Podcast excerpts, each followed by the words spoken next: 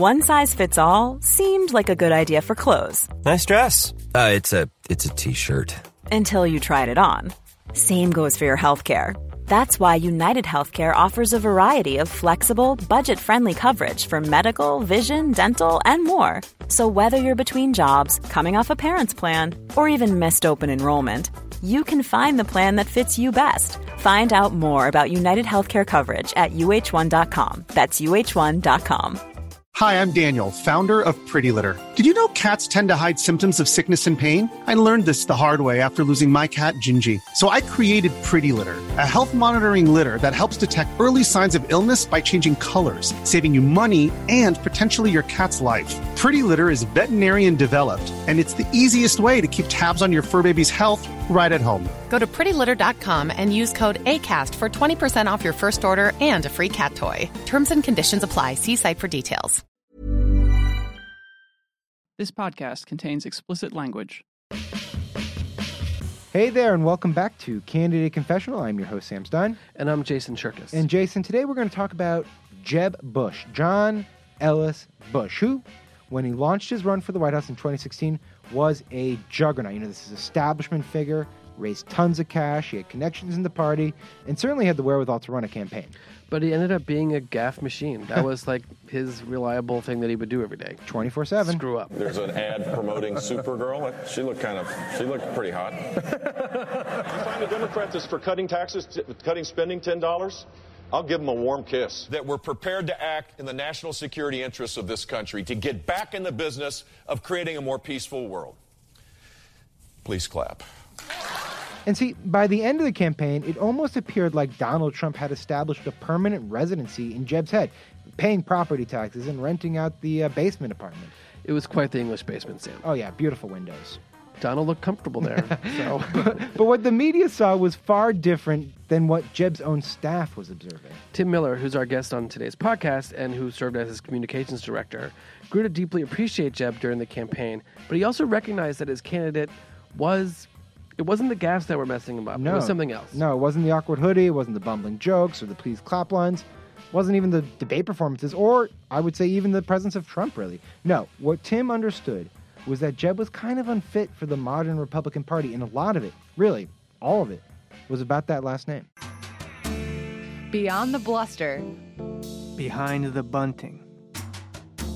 Past the posters. After the ads. The campaign picks up. And the motorcade moves on. What happens when the votes are counted? And democracy doesn't go your way. This is Candidate Confessional, a HuffPost podcast. I'm Sam Stein. Okay. I'm sorry. Actually, I'm Sam Stein. And I'm Jason Cherkis.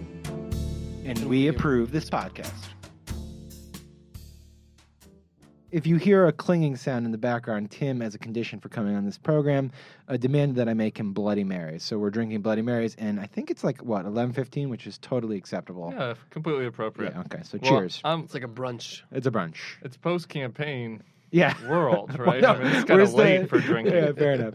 All right, so we're going to talk about the Jeb campaign, and I want to start with... Um, why you decided to sign on board, and what was the pitch that he made to you? Because I know, and I'm not blowing smoke up your ass, you had, you know, a fair number of offers and opportunities to do things in the cycle, and you chose Jeb. So how did that come to be?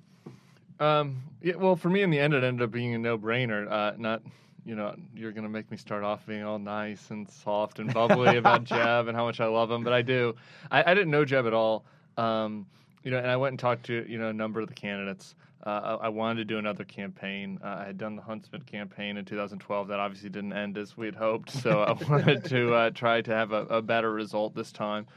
Uh, and, you know, the reality was, uh, to me, there was no real competition in the field. Uh, Jeb was just so clearly the person that was best suited to be president. Yeah, but take us in the room as he talks to you and says, I want you to work for me. What's the pitch he gives you?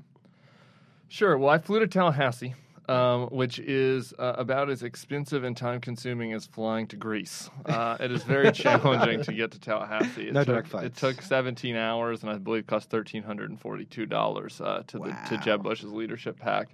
Uh, so I had a lot of time to think about it, and I gained a lot of nerves. I had to get there a day early because of the lengthy travel. I stayed at a beautiful, uh, you know, Ramada Inn, um, and uh, I woke up uh, as you do with a big and a big interview day, nervous. And so I woke up maybe about an hour and a half before the interview was maybe at nine. I was up at seven. And I, I at eight o'clock, I turned on my Uber uh, to no Ubers. Um, I called, at, uh, you know, I started to get in a panic. At eight oh five, I called a cab company. The cab company said, we'll be there in forty-five minutes to an hour. Uh, then I got into an extreme panic and walked out onto the street. And just, uh, and as I was about to, like, literally start walking, Um, to, to go to this interview, I'm sweating. Another cab pulls into the hotel and looks at me and says, Josh? And I was like, yep, uh, you got it. You got it. Got into the cab and took it to go interview Jeb. So apologies to whoever, whoever's cab. I Poor stole Josh in Tallahassee that day. Um, yeah. And then, look, I mean, the the pitch that Jeb made was was honestly pretty straightforward. You know, what he offered was, you know, the fact that he you know, had a vision for the kind of campaign he wanted to run and the kind of president he wanted to be that was very clear. And, you know, without selling out any of the other candidates I talked to, that wasn't the case for everybody. Um, you know, a lot of people run for president because they want to run for president, and that's really the reason why. Yeah. Uh, and, you know, what um, uh, the, what he asked me was what he recognized in that first interview is he said that, that, you know, the things that he was the most worried about about running was you know, the the dynasty issue and how he could get around it. And, and so we spent a lot of time kind of talking about we'll that. We'll get to that. I, but how much of it was, like, just you wanting to hitch your wagon to a winner? I mean, that had to play a role. And he seemed at that point to be the most likely to win. Boy, I thought it was really wide open. I mean, yeah, it seemed like there, there definitely was an element of it that you wanted to be with, you know, somebody that was going to be in the mix. I mean, yeah. Part of the problem with Huntsman was, like, we weren't even really in the mix. You know, it wasn't... It wasn't just that we didn't win, but there were huge portions of the campaign where we weren't really even relevant to kind of like the conversation. And so the fact that Jeb was always going to be in the mix um, did play a role. But, yeah, honestly, at that time, like, who knew, right? I, you know, I as know. I was Come talking on. with people, him... People like you probably envision, you know, standing behind that uh, lectern at the White House briefing I do, room. I do not. And you're like, I want to. I want the best opportunity to be there, right? No, I told Michael Steele with an E, not Michael this Steele is, you had on the show. This is John Boehner's former yeah, press secretary. He was much better suited for sitting behind the okay. lectern, as you'll hear over the next... however long this podcast ends up being after sure. being cut. I'm not very well suited to the messaging discipline that would be required. And I also, you won't know this because you can't see my face, but I'm a horrendous poker player. You know exactly what I'm thinking about you when you ask me a question. If you ask a stupid question, you know. So those are not skills well suited. But I, I, look, honestly, it mattered that he was... that I thought that he had a good chance to win. But that being said, it was at the beginning of this race, it was really much more wide open than people realize. There seemed to be also, uh, from a strategic standpoint, this idea that you were going to, like, overwhelm the competition really early on, right? You're going to raise a ton of money. You're going to get all these endorsements. You're not going to let the, any other candidates even, you know, get into the race. You're going to try to elbow them out. And to a certain extent, that's kind of like a double-edged sword, right? I mean, like, You're all you're inevitable on one hand, but then you have like a huge target on your back. And when those candidates do enter the race, suddenly you're the establishment guy that they're trying mm-hmm. to pick off. Well, look, uh, yes, that's true. That there's a pl- pluses and minuses that go to, with that. On the other hand, we're, we were a Bush, and his name is Jeb Bush, so we were going to have the target on our back regardless. Like this idea that you know he was going to be able to kind of like hide in the weeds until January and have this late surge as, you know, George Bush's brother and son was uh, would probably not have been uh, a strategy that was realistic. The the idea here is that, you know, with with the last name Bush, there are certain limitations on what type of candidate you can be. I mean, I think that's sort of the general theme. And so I guess the sure. the question I have is, did you ever have a serious discussion in the campaign about changing his last name? Maybe like go, go with like, Lincoln or my something. My mother, my mother suggested could could he go take his wife's name? Um, oh. You know, it would appeal to women and Hispanics. You know, oh, uh, Jeb you... Garnica de Gallo. um, I don't know. That idea to yeah, I did, did not pitch it. No? I did not raise that idea with him. I thought it was, you know, I thought my mother brought kind of a, a nice outsider point of view there. Yeah, but he, uh, he hired the wrong person in the family. I don't know that that would have. Uh, I don't know that that you know maybe we could have survived that all without right, some mockery. But what? Do, okay, and then all. In all seriousness, though, but like, what were the early conversations about how to handle the legacy issue? I, I think that um, you know the the initial case. I'm trying to put my head back in the space of, of whatever March of twenty fifteen, but you know the initial idea was that we needed to. you know, introduce Jeb as Jeb and, and, tell, tell, and tell Jeb's story, right? And so I, I think we got criticized a lot during the campaign about kind of talking about the past, right, not talking enough about the future, talking about his time as governor in, the, um, in, in Florida. But, you know, we felt like we needed to do that to, um, you know, as is to tell the Jeb story, to make a unique case for Jeb. Um, you know, another thing that we did and we're, we're mindful of is is to not run a campaign that seemed entitled, right? And I think that the what what part of the tension about what you were talking about earlier, Sam, with this sort of shock and awe, mm-hmm. you know, effort, is that there were elements of that that did, you know, yeah, come like off that way. Is yours, you yeah, know, there, yeah. and and and that was never, you know, really kind of intentional what we said, but I, I think it did send off that message. But you know, on the flip side, you know, it's not like we were, weren't going to try to raise as much money and get as many endorsements as we could, right? But I mean, that's sort of, uh, you know, uh, what the whole uh, object of these campaigns. But, you know, if you looked at the types of events we did and the type of, you know, they were not, you know, really big, well-produced affairs, right? You know, Jeb was really easy to get to. Uh, you know, if you came out on the road with him and you were a reporter or a human, uh, you could ask him, you could ask him a question very easily. We did kind of self-deprecating videos at the start, which were really funny. And there's this thing called Sharknado, and I think I see Ann Coulter as Vice President of the United States. It's, it's kind of weird, and there's sharks coming out of the sky. People are getting killed. The White House is being collapsed. The- and made Jeb seem human, and then, you know, sort of at the, towards the end of the campaign, uh, maybe didn't look, had a different kind of feel to them. Uh, uh, but was that, um, was that all by design? Yeah, no, absolutely. I mean, we, we were co- very conscious of the fact that, you know, we did not want this to seem in any way like a Rose Garden kind of campaign, that Jeb needed to, you know, in some ways humble, you know, himself um, to to demonstrate to voters that he was going to go out and earn it, uh, in addition to, you know, kind of t- telling, you know, this Jeb story and what was different about his life and his life experience than than his than his brother and his dad. But and it wasn't just the last name, right? I mean, like, the Iraq War became the first big sort of Iraq. policy problem yeah. that you faced. Knowing what we know now, would you have authorized the invasion? I would have, and so so would have Hillary Clinton. Just it still is kind of unclear, like I, either he he kind of misheard the question, or I think that what really happened was he knew what like kind of what question was coming, and he had his talking points ready, and so he didn't hear the exact way that she phrased it. But the fact that he said "I would" right away kind of led to a you know media frenzy about whether, knowing what we know now, you know he would go back into Iraq, uh, which then kind of led to a tortured like three or four days where we had to, you know, talk about what that me- meant in every different iteration of, um, uh, you know, what you know about how he felt about the Iraq War, and I and I think that to your to your point, that sort of encapsulates, you know, kind of the issue is that we had to talk about that in in, in depth. In, in a detail that nobody else had to, right? Like no. Marco was never asked, you know, in any well, sort of... Well, everyone was asked after that. Right. But it was like a two-minute story, and they had... Because he had gone first, they all were able to, like, tailor their answers. And it, they didn't have the complication of their brother. Correct. And did... I mean, would you guys prepare for that question ahead of time? Do you yes. guys know that... Okay. Yeah. No, I mean, what he said was... Uh, I'd have to go back and look at the transcript, but if you look at what he said outside of the...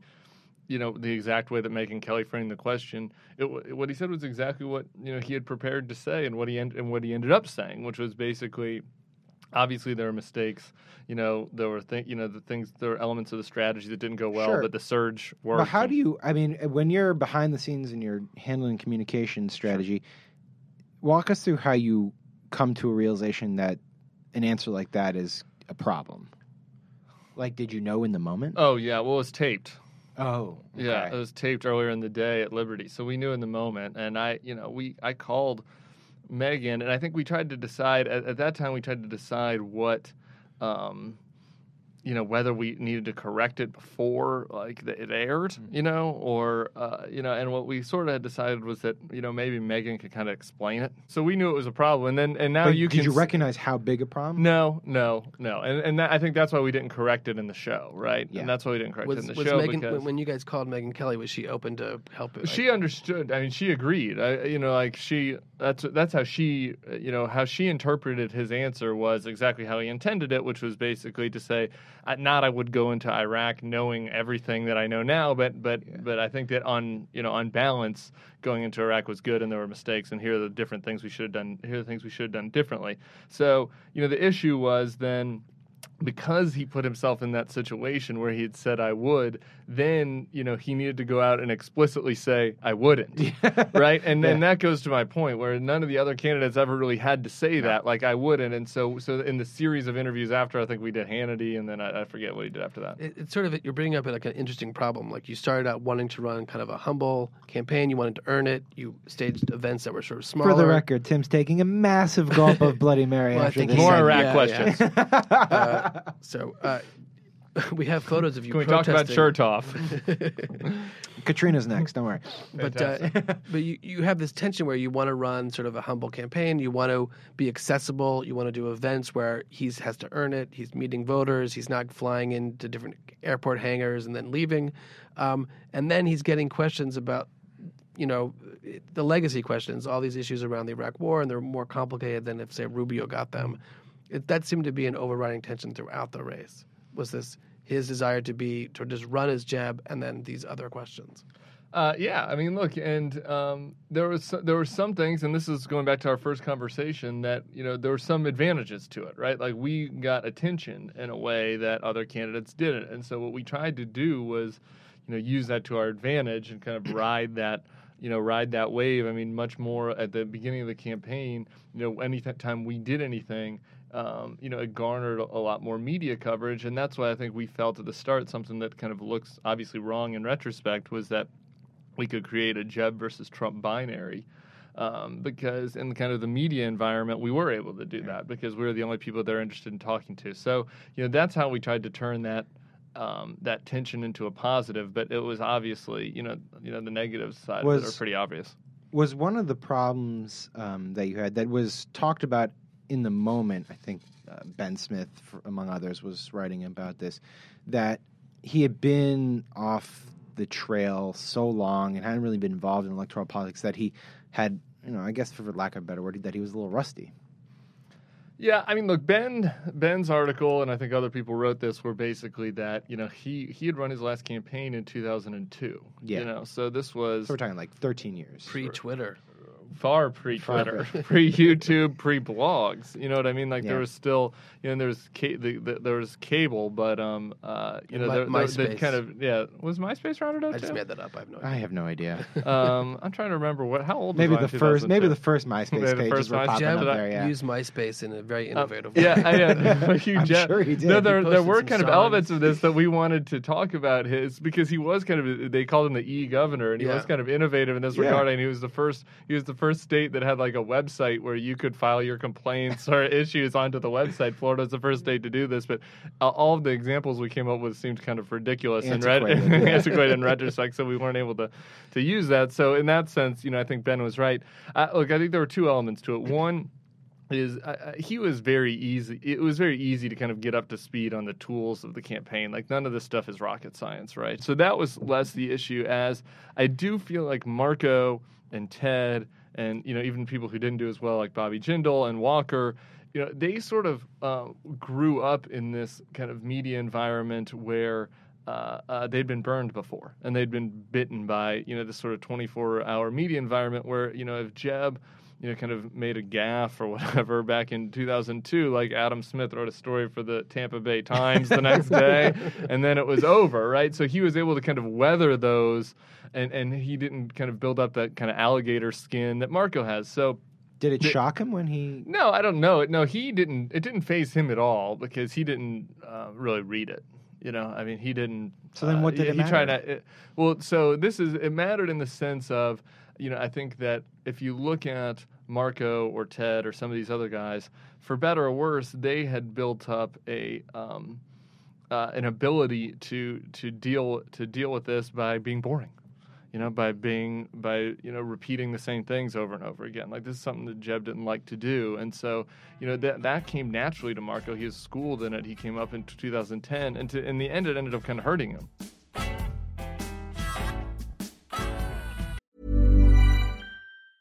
Cool fact, a crocodile can't stick out its tongue. Also, you can get health insurance for a month or just under a year in some states. United Healthcare short-term insurance plans, underwritten by Golden Rule Insurance Company, offer flexible, budget-friendly coverage for you. Learn more at U H one dot com. Hi, I'm Daniel, founder of Pretty Litter. Did you know cats tend to hide symptoms of sickness and pain? I learned this the hard way after losing my cat, Gingy. So I created Pretty Litter, a health monitoring litter that helps detect early signs of illness by changing colors, saving you money and potentially your cat's life. Pretty Litter is veterinarian developed, and it's the easiest way to keep tabs on your fur baby's health right at home. Go to pretty litter dot com and use code ACAST for twenty percent off your first order and a free cat toy. Terms and conditions apply. See site for details.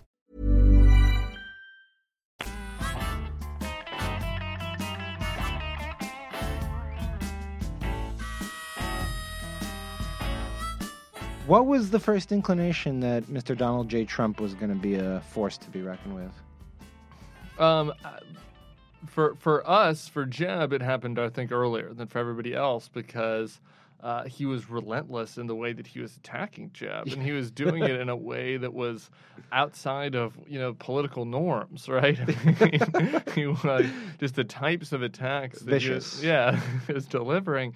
Uh, then the guy, you guys interested, right? Um, uh, not you two necessarily in particular, but no, the media. I was interested. You were yeah, interested, interested too, right? Yeah.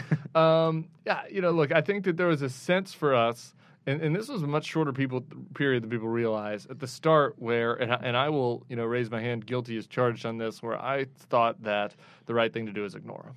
You know, that this was that he this was a joke. He was trying to get a lot of attention. That if we get down in the mud with him, that. Um, you know, we're never going to get out, and we're going to spend every day talking about them. Um, was there someone on your team that had the opposite viewpoint? Yeah, well, there, yes, there were people right from the start. You know, but this period of time is like we're literally talking three weeks where this sort of discussion was happening, and then I, and then um, you know it became, I think, universally clear that we had to respond to him when one, this was the Fourth of July weekend. He said that Jeb um, uh, was for immigration reform because his wife was a Mexican. Yeah. Right. And so, you know, you can't let kind of an attack on your wife go by, uh, uh, you know, for uh, for political reasons, but also just kind of moral reasons. You have to stand up for your wife. Uh, and then it was the next week, I believe, it was the state fair. And he lands at the state fair in Iowa, and he has this huge press conference, and the whole press conference is about Jeb. And he, like, the, you know, they ask him about, you know, you know, whatever healthcare policy, and he'd say, you know, well, Jeb's in the pocket of the lobbyists and the and the you know D C politicians, and you know, Jeb's just in the big donors' pockets, and he's low energy, and his wife's a Mexican, and I just I remember sitting there in my apartment because this was on a weekend, um, watching you know the live stream of it, and thinking, okay, like this is like we, we can't just say nothing, right? Like this idea, the idea that we are going to ignore him and he's going to go away uh, was not really a, was not really a choice for us. And it was the next week in New Hampshire where Jeb, uh, you know, went out and, and started punching back.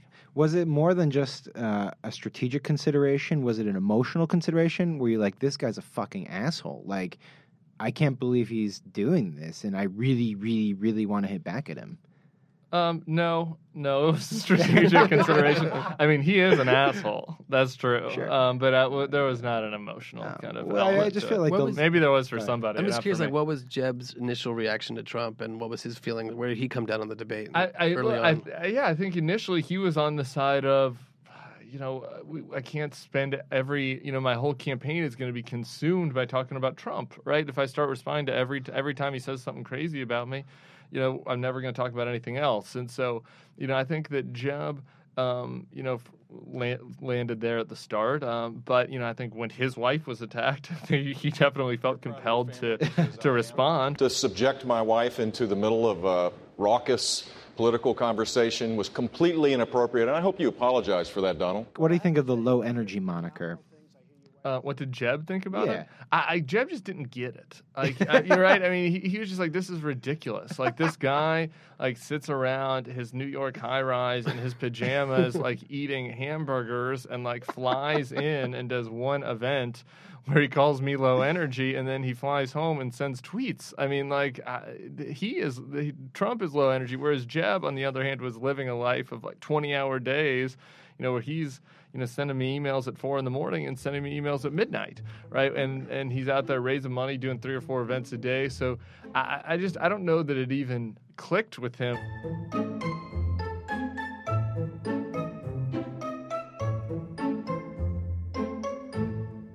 we've talked to a lot of people uh, for this podcast who universally say that uh, donors will come up during the course of a campaign, and because they've given money, assume that they get to offer bits of campaign advice. And so I'm assuming that there were a number of donors in the party that came to you guys with bits of campaign advice about how to handle Donald Trump. What was the worst piece of advice? And we could have had probably nineteen full-time staffers dedicated just to the donor advice. Um, yeah, right. and my, but while I, while I try to think about the worst piece of advice, um, the Jeb, something to note about Jeb is that the Jeb at Jeb dot org email, he reads, right? Okay. Uh, he still reads, and he responds to, you know, regular people. Well, that's uh, that, how we should have tried to book him. Yeah, that, okay. that is exactly yeah. how you should have tried to book him. And so he was getting the advice directly from directly oh from these donors. And I would sit next to him in the car, and he would read me like some some of the advice. And what was, he was the getting. gist? It was uh, it was honestly sartorial was the was the biggest piece of advice. Like, these donors have a lot of thoughts about, like, his cable T V look. C- donors are obsessed with cable T V. The most feedback we got was wow. with regards to cable T V. Why aren't you on enough? Uh, when you are on, you know, why is he not wearing a suit coat rather than a sweater?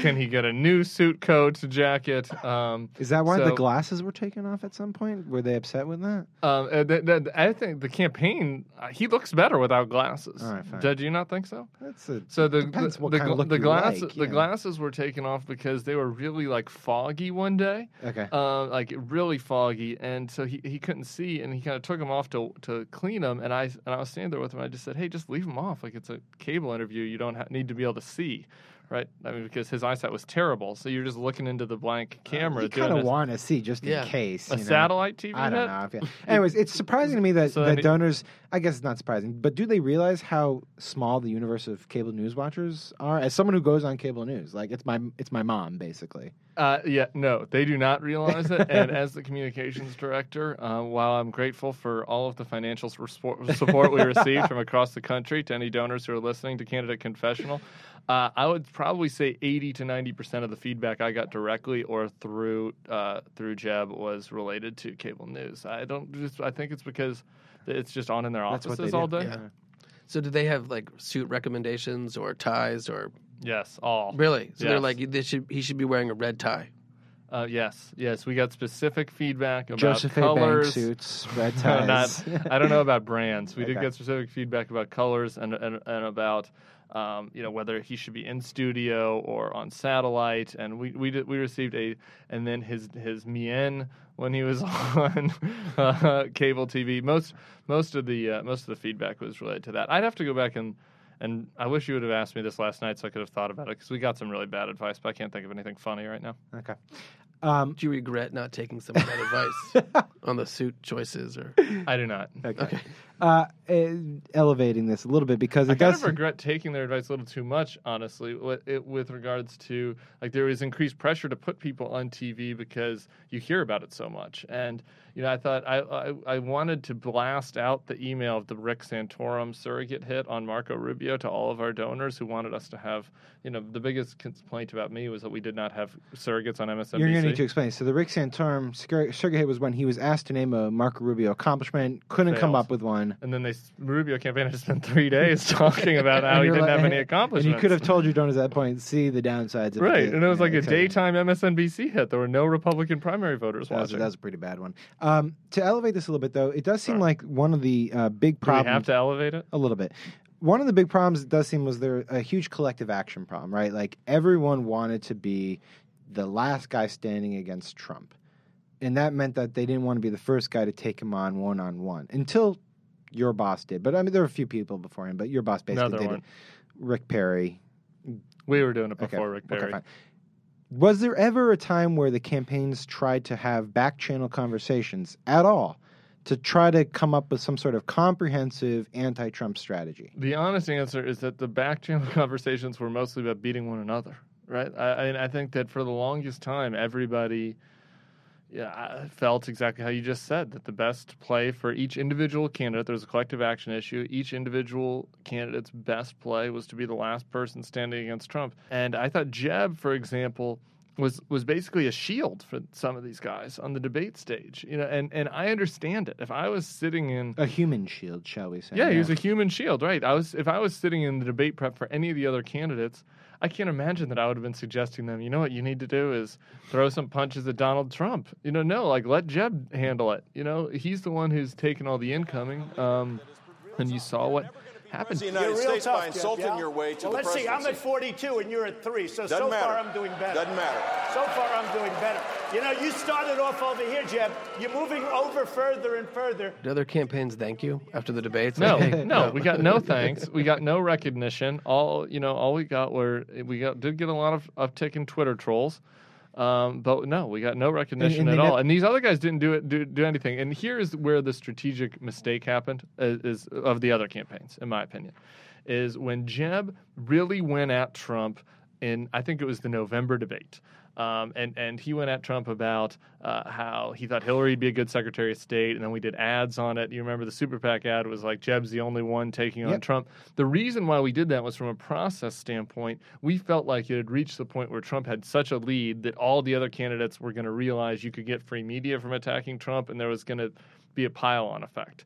And so, you know, we were saying internally, we need to go out and say this. Like, you know, Jeb might as well, if he's taking all the bruises, he might as well get credit for being the one who's taking on Trump. Um, and I, so at that point, that was about Thanksgiving. I thought that that we need to take credit for it now because it was coming from all the other guys. It didn't come again for three months. And I think that really damaged, you know, Marco. I do not think that the problem for Marco was that, you know, he made the hands attack or that it was childish. I, I, I thought that was overblown. I, the issue was that it wasn't credible. He, they, they, these guys had spent nine months, and Cruz is running into that now. They'd spent nine months you know, sucking up to him. And now all of a sudden, you know, he's the worst person ever. There's a lack of credibility that comes with that attack. And so I, I do think the other guys needed to, I mean, it's self, uh, most obvious thing ever. They need to do it earlier. Yeah. What was the strategy going into the debates, how to attack Trump? I mean, we talked to Newt Gingrich, and he thought that debating Trump was really, really impossible. He compared it to the bear and Revenant. When you hit him, he devours you. He can't help himself. And so... he creates an environment unlike anything I've ever seen. Like, he thought it was really tough. And we asked him, like, would you attack Trump? And he said, no, I'd hope the other guys would do it. Exactly. Well, and I think the other – we had no choice. So, you know, I, I think while Jeb gets credit for doing it, uh, at the same point, like, Trump was going to attack us regardless. So Jeb's only other choice was to try to take the high road. And, I, you know, I, I don't think that was really viable. Our view – on attacking Trump, I think if you is you should want if you watched the debates as they unfolded, was more that you had to act more like Trump.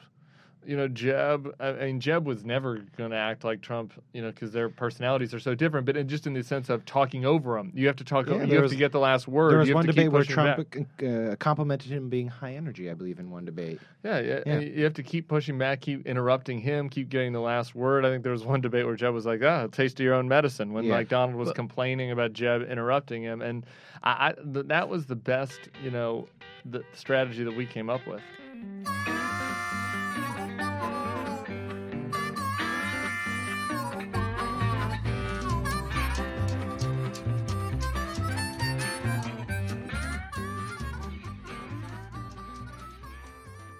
The Obama campaign would often talk about this uh, concept of being in the barrel, right? Which is essentially, if I'm defining it right, you're in a terrible news cycle and it's just endless and there's no apparent way out. And whatever you do or try to do is not going to help.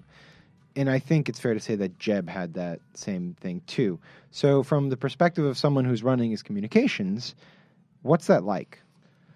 Yeah, our version, what I, my version of the ver- barrel is I called it the angry mom syndrome, where, you know, if you get in trouble at school when you're in fifth grade and you come home and your mom is just angry and she says, I can't believe you did that, and there's nothing you can say. There's nothing you can say. You can try every possible answer, and but you're just you're in you're in the barrel with the mom. And so we we were that way with the press, where I kind of referenced this earlier, where we had these, you know, kind of fun, you know, videos showing showing Jeb's personal side, where at the beginning of the campaign that was kind of like, oh, that's nice, it's different, it's it's kind of Jeb behind the scenes. But then when our poll numbers were at four percent, all of a sudden the self-deprecating humor became like sad and there was a pathos. Like, right, but, so the hoodie thing is a good I example. If, if people who are not watching the podcast should go watch the hoodie video. It was just, we thought it was funny. Jeb was putting on a hoodie. He put it on completely the wrong way. It was like he'd never put on a hoodie before. And do you think people was, were confused? They thought, like, he just doesn't know how to put on a hoodie. Well, right. Well, so when it initially came out, there were a series of videos like that that people thought were funny. So you did Lucia Graves work for Huffington Post? She did. Former yeah. HuffPost, yeah. Lucia Graves. Yeah. She, so she writes an article literally nine months after the hoodie thing came out. I think she'd just seen it because it had regained virality on Twitter, and she wrote this really long article about all these sad videos on our website that showed poor Jeb, and I and I, I called her and I was like, Lucia, these, we put these videos out in June, right? Like, people liked them. Like, you just missed it, right? But, that, I mean, is, is, that's a stupid example of what it's like to be in the barrel, but it just shows that everything is seen by the press through the light of your poll numbers. And so, you know, the the example at the end, I think the best example was Please Clap. Right, where Jeb was at an event in New Hampshire, and you know he goes on this really kind of long, wonky answer about policy, and at the very end of the thing, like two people in the front like clapped really enthusiastically, and he kind of chuckles and looks at him, and it's like, no, go ahead, please, you know, please clap, and and you know that was grabbed on Vine by one of the embeds that were there, and, and it was cut down to just the please clap part, and it was seen as like encapsulating, yeah. you know, the sad part of this campaign that he had to beg for clapping. Now look at, imagine if Trump had done that. On the other hand, at the leading in the polls, and you know, and Trump's up there, he's like, believe me, please clap, believe me, please, and you know, like people would think it's funny, right? And so, you know, all, all these little things that you do, they they all get seen through the light of your poll numbers, and so how do you uh, break out of that? Get better poll numbers. I mean, honestly, the, there was no way. I, but I had a the friend, things you do get made fun of, which make your poll numbers worse. Right. It was a self. It, you know, it was a, a de- we were in the death spiral, which is kind of the other version of that. A guy on the Rubio campaign texted me um, about four days after Marco Rubio. David, what was Rubio doing? Coming back to that answer four times, five times, I think, in that exchange with Chris Christie. And was like, I just, it's so hard. Like, we can't do anything without getting insulted. And I, I've texted him. I said, well, welcome to since the fourth of July for me. Like, this has been four days for you guys. You know, kind of He's like, you guys put on your big boy pants here. You guys um, can't deal with, like, two dudes in cardboard robot outfits? Exactly. Yeah. Um, so, I, you know, look, I, but we thought the best way from our perspective out of it was to... Um, Uh, to take on Trump in the debates, and and we thought the only possible way out of it was to get the better of him, and we uh, to we land did we, a punch. yeah we yeah. didn't, but but I, uh, maybe there's somebody out there in Huffington Post podcast land that could come up with a better idea, but that was the best. Well, one was we there had. was there an individual low point in that process? Um. Well, for me, the low point was probably uh, um, when I, I felt like. Uh, when it really was clear for me that it was going to be tough for Jeb to win was uh, I was at my brother's bachelor party in New Orleans. I took two days off the campaign trail, and we had gone in the field with a poll, and I'd purposely not looked at it like over the course of the bachelor party because I didn't want to know. And there was one question in the poll that, that I was really interested in what the result was going to be, and the question was, what do you like least about Jeb Bush? And, you know, it was trying to get the sense of how can we sort of turn turn these folks. And so with a huge hangover at, you know, on Sunday morning, knowing I had to fly back to Miami, I looked down at the poll and I scrolled just to that question to see what the result was. Over seventy percent of voters um, said what they le- least liked about Jeb was something related to Bush or something related to nerdy, low energy, doesn't feel tough enough. And so, to me, like all the other stuff that everybody talked about, the immigration or Common Core, or the gaffes, or two percent, none of that mattered at all.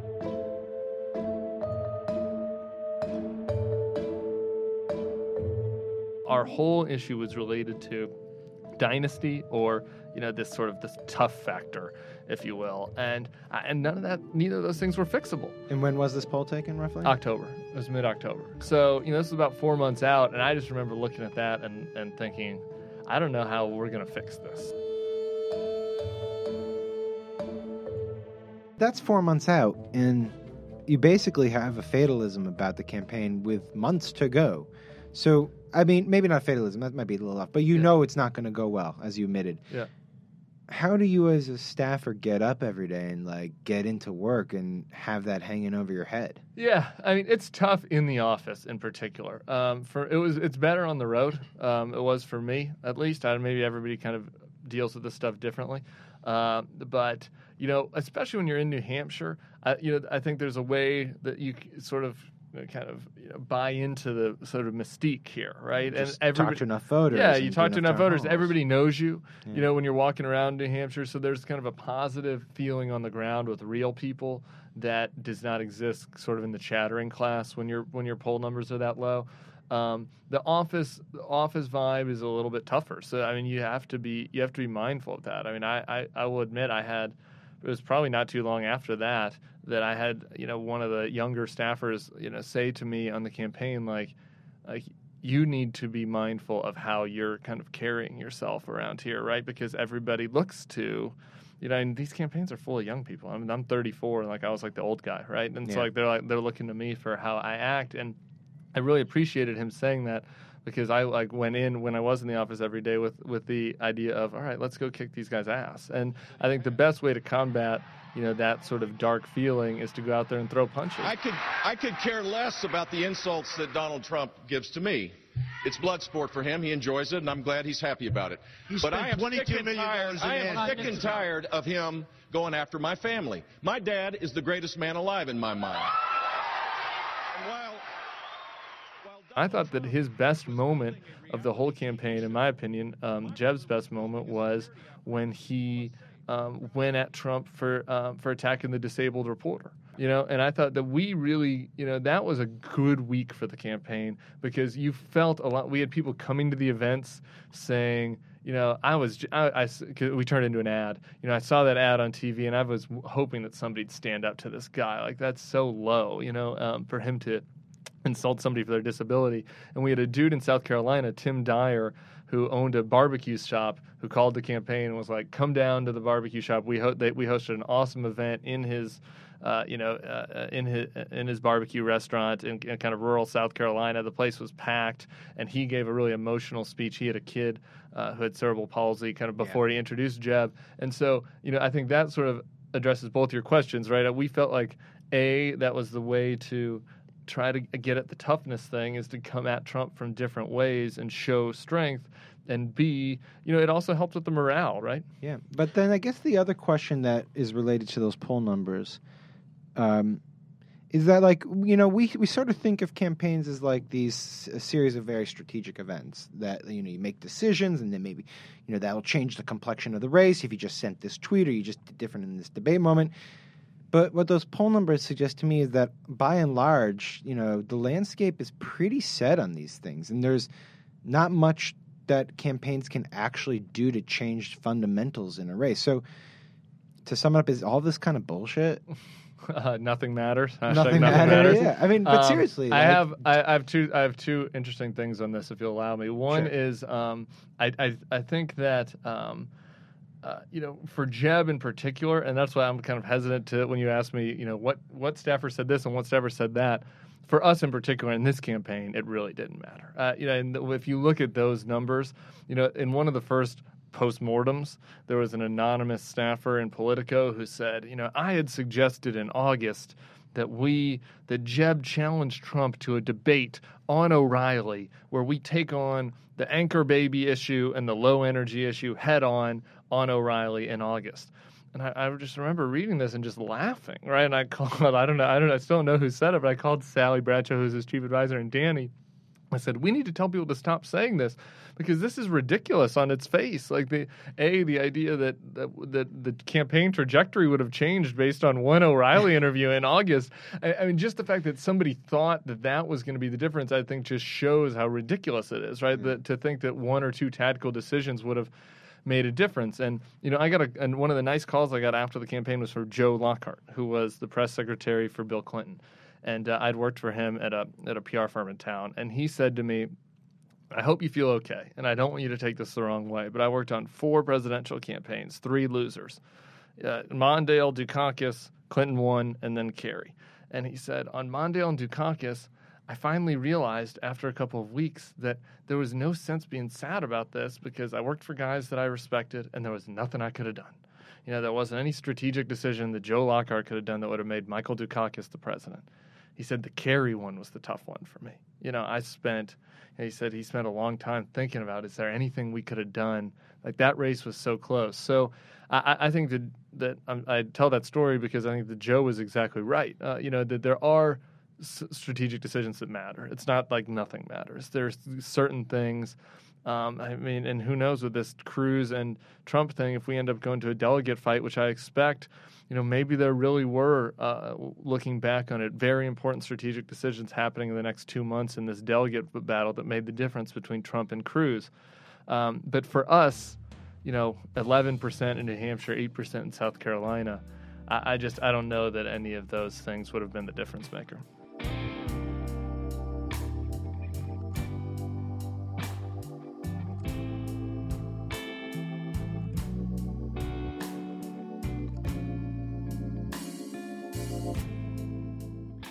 How long did it take you to recover after the... Oh, yeah. You're not fully recovered. I'm now. not. I didn't have a chance to recover. I spent a beautiful day, one beautiful twenty-four hours in Miami, where I went to the beach alone. I started to read a book. I've not read a book in like eighteen months. I've read the first three chapters of a book and laid and laid on the beach for like eight hours. Which Ayn Rand book was that? Uh, it was uh, Sarah Palin's book. Um, and then we... Uh, it was uh, Huckabee. Uh, God, Guns, Guns Grits, Gravy, and Gravy. Yeah. What, what, Gravy. Book, what book was it, though? I'm curious. I don't... I guess, uh, this remember. is the point. I started to read twenty pages of it, and then I, sto- I stopped. I can pull it up on my Kindle right now, but uh, this is getting to where we're going in the story. Then I went to the University of Miami basketball game. A big basketball fan. I went alone. I thought about asking if a campaign person wanted to come with me. I decided I didn't want to talk about the campaign. I sat alone on the beach. I sat alone at the basketball game. And then um, I, w- I, I did not cry. I woke up the next morning feeling fantastic. Then the next day, I went out with all the campaign kids. We got hammered till five in the morning. At eight thirty in the morning, I got a phone call from the anti-Trump super PAC guys who asked me to come help them, which is what I'm doing now. Our principals PAC, putting in a plug for my current employer. Uh, and I, I felt like, um, number one, it was the right thing to do, was to go and, you know, fight Donald Trump and keep him from taking over this party. And number two, I don't know if there's ever, this, it might be my life peak, was the three-week period where I was paid to sit by the pool in Miami and send tw- mean tweets at Donald Trump and go and do television hits where I said, or I attacked Donald Trump on cable T V. Um, you not Miami. only did That's television hits, job. though. You uh, actually uh, got in his face at a post-debate moment, I recall. Were you nervous about that? Or was it uh, fine? Twice. Twice. I, twice sorry, I got into his face after the debate. Uh, no, after the first debate, uh, or uh, Jeb's last debate, which I thought Jeb got the better of him, um, when Trump said that he stood by his comments that George W. Bush should be impeached. And he stood by his comments that he felt like Vladimir Putin is a great leader. Remember how we thought that was going to end Trump's candidacy? Yeah, yeah. who goes? Who yeah. knows? I followed Trump around the the, the uh, spin room, and every interview he did, I walked right up after him and just said, like, uh, did he reiterate his support for George W. Bush's impeachment, and did he continue to suck up to Vladimir Putin? Um, and, and, you know, kind of Corey Lewandowski and his team sort of ended up did boxing do- me out. Um, no, I'm fine. No okay. bruises. Um, and then at the next debate, I saw Trump walking by. This is when I'm with the anti-Trump group, not with Jeb anymore. Um, and we had an altercation where I asked him uh, if his if he was wearing a Trump tie and if I could see where it was made. And then he walked three steps, turned around, recognized me from cable news because Trump does watch cable news all the time. Sam's mom, Trump, and uh, dozens of other people watch daytime cable news. So he recognized me from cable news, and so he started shouting at me, I ruined Jeb's campaign. Then I was shouted at him about how he ruined Trump meats, and we kind of had a, a like a back and forth uh, period uh, of about, I don't know, uh, forty-five seconds. Do you still talk to Jeb, and how's he doing? He's doing great. Um, I, you know, like I said, I think that he... Um, Uh, you learn a lot about candidates when they lose. I've been on a number of losing campaigns. Uh, some of them uh, really get angry. Some kind of lash out and blame others. Uh, Jeb was really very much at peace with the campaign that he ran. Um, so he, he moved back to Coral Gables, uh, gets to spend time with his wife. That's a good life. I saw him. Uh, he had just been off the golf course uh, when I saw him about two weeks ago. Uh, we email a little bit. You guys can email him, Jeb at Jeb dot org. He has time now. I will. Um, and uh, he seems to be doing well.